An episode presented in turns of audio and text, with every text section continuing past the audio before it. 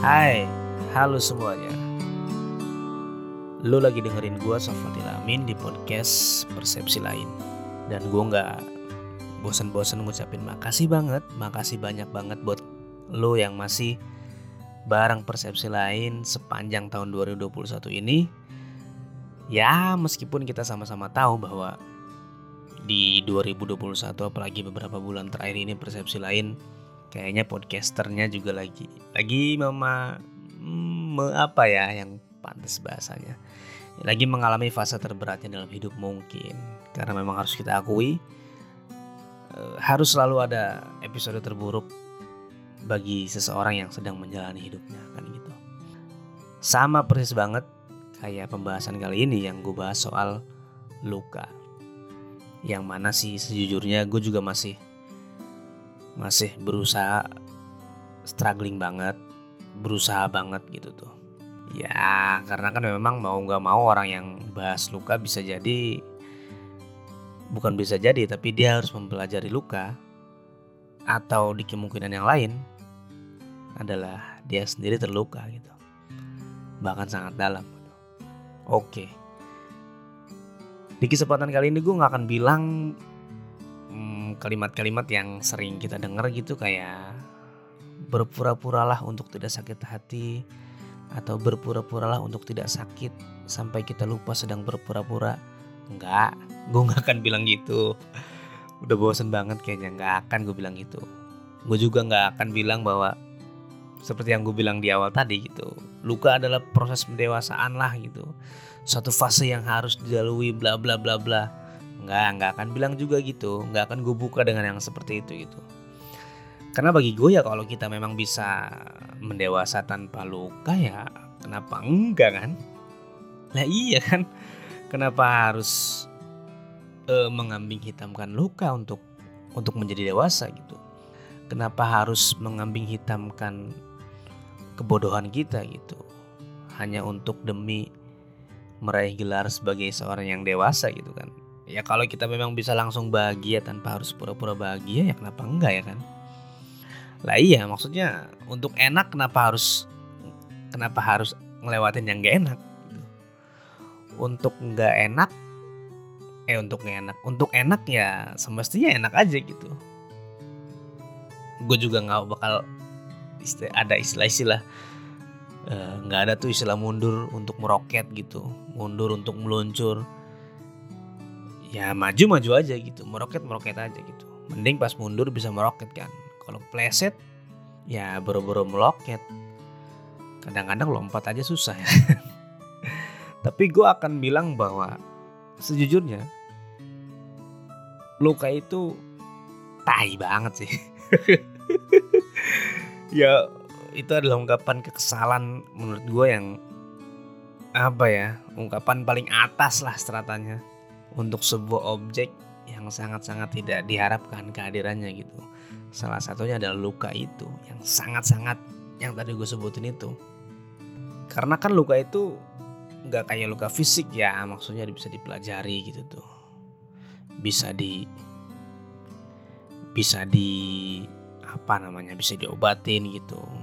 Bisa dicari penyebabnya apa gitu kan, cara ngobatinnya gimana Contoh lah lecet, harus dicuci dulu, betadin dulu biar kering, biar nggak mengair dan lain sebagainya gitu. Setelah itu di treatment kita urus, jangan pakai celana panjang dulu gitu kan, misalkan lukanya di lutut dan sebagainya. Tapi kalau udah luka dalam, luka hati, luka batin gitu, nggak akan ada rumus yang tepat buat menanggulanginya gitu. Gak akan pernah ada sih menurut gue. Ya karena dalamnya perasaan kita ke orang itu kan nggak sama ya sama orang lain yang juga cinta sama pasangannya gitu. Dalam artian mm, dua orang yang berbeda akan memiliki kedalaman rasa yang sangat berbeda gitu. Meskipun memang mungkin keduanya sama-sama saling mencintai satu pasangan sama lain gitu kan. Ada yang mungkin cintanya dalam banget, ada yang mungkin sekedar senang-senang aja gitu. Ya kita nggak akan pernah tahu. Makanya kita juga akan sulit buat cari cure atau obatnya gitu, penenangnya gitu. Paling-paling cuma bisa lus dada gitu kan, terus sampai bilang ini proses gitu kan. Ini ujian gitu kan. Ngadem-ngadem diri sendiri biar nggak panas terus gitu. Padahal semua itu tai. Semua itu ngeselin gitu tuh. Ya sakit fisik aja kan kadang-kadang kita cocok-cocokan sama obat satu orang pusing cuma bisa sembuh make paramek misalkan. Satu lagi pusing cuma bisa bisa sembuh cukup dengan tidur sejam dua jam gitu kan. Yang satu lagi panas dingin cukup dengan minum jahe teh dan lain sebagainya. Satu lagi mungkin harus periksa ke dokter spesialis dalam gitu kan. Apalagi hati gitu. Apalagi luka. Nah gue rasa sih mereka yang ngaku sembuh gitu cuma pura-pura sembuh sih atau lebih tepatnya ya sebenarnya adalah mereka menunggu waktu untuk sembuh. Sembuh itu pilihan katanya kan, melupakan itu pilihan. Kentut lah menurut gue sih. Itu tuh berhenti di mulut. Itu tuh dalam dalam rangka mereka mendukung dirinya sendiri untuk melupakan gitu tuh. Itu tuh dalam rangka mereka memperkuat uh, hati mereka yang sedang rapuh. Makanya ditopang sama mulut yang bilang sembuh itu pilihan. Jangan-jangan lu kalau menik kalau sakit hati terus jangan-jangan lu sedang menikmati dan lain sebagainya. Kayaknya itu berhenti di mulut sih. Jadi menurut gue ya just survive just hold on sampai lo nemuin obatnya gitu. Kenapa gue bilang di judul ini mengobati luka yang sudah sembuh gitu secara redaksi secara kalimat aneh kan ngapain orang udah sembuh kok terus diobatin gitu Ya menurut gue sih karena bisa jadi luka yang udah dianggap sembuh itu tiba-tiba kegores lagi gitu. Atau mungkin juga kena kuman lagi. Atau mungkin juga kena debu lagi. Atau paling tidak kan luka di tubuh kita aja punya bekas gitu. Atau kemungkinan yang lain. Yang sebenarnya adalah butuh waktu yang sangat lama. Yang jauh lebih lama buat nyembuhinnya gitu. Ya gak sih? Yang gue takutin adalah ketika orang ngaku dia udah sembuh, dia cuma berusaha terus menemukan alasan untuk untuk sakit gitu. Sama kayak ya orang kalah yang selalu menemukan alasan untuk tidak menang. Wah, di sepak bola atau pokoknya di yang sifatnya lomba lah. Wah, gue sih padahal udah latihan, dia mau wajar. Bla bla bla bla. Dia mau wajar sih begini begini begini gitu. Ya emang dasarnya orang kalah ya. Selalu punya alasan untuk tidak menang gitu. Atau mungkin juga menemukan uh, pemakluman dan pewajaran atas usaha gagalnya sendiri gitu. Atas kegagalan rasanya sendiri gitu nah gue nggak mau jadi itu gitu dan gue harap sih ini bisa gue tularin ke yang lain. Jangan jadi seperti itu. Jangan jadi orang yang selalu menemukan alasan. Karena jangankan dicari alasan nggak dicari aja ada gitu. Apalagi kalau dicari kan dalam rangka memperkokoh atau mungkin dalam rangka agar terlihat uh, kuat dari biasanya agar terlihat bisa bangkit dari keterpurukan.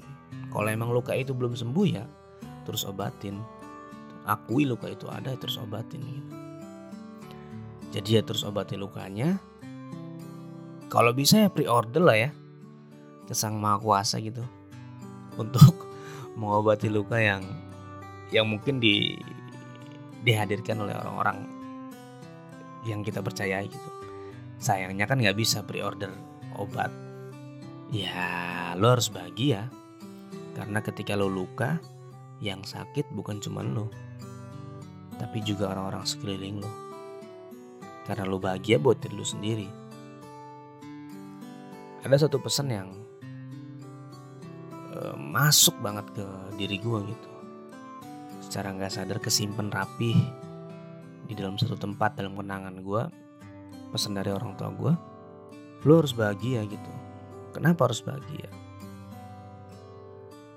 uh, pesannya bukan lo harus bahagia tapi pesannya adalah lo jangan sampai hidup menderita kenapa begitu karena ketika lo bahagia itu lo hidup sendiri ajak jalan-jalan istri, anak dan lain sebagainya, beli mobil dan lain sebagainya. Tapi ketika lu menderita, mesti ngajak-ngajak tuh. Ngajak-ngajak abang, ngajak-ngajak adik, ngajak-ngajak orang tua, bahkan mereka adalah orang pertama yang ngedengerin cerita lo gitu. Ya jadi pesan orang tua gue gitu. Jangan sampai jadi orang menderita, jangan sampai jadi orang susah. Karena kalau bahagia biasanya masing-masing. Kalau susah, cerita sana sini. Jadi ya lu bahagia buat diri lu sendiri sebenarnya. Dan ketika luka, itu sangat tidak mungkin kita nggak ngelibatin keluarga itu. Jadi luka sih kayaknya nggak akan benar-benar hilang. Cuma gimana caranya, cara pandang kita sama luka itu yang harus kita ubah. Yang dulunya luka itu menakutkan, gimana caranya kita harus bisa lihat itu dari sisi yang lain gitu. Karena ya beberapa luka datang bukan untuk disembuhkan, tetapi untuk kita bedah, bahkan kita pelajari. Kenapa luka itu datang pada kita, yang padahal di luar sana lebih banyak orang yang jauh lebih jahat daripada kita. Gua, gimana pun kondisinya, kalau luka punya tempat tersendiri dalam hidup kita, kayaknya bahagia juga semestinya mendapatkan tempat yang sama. Gue Sofatil persepsi lain, see you.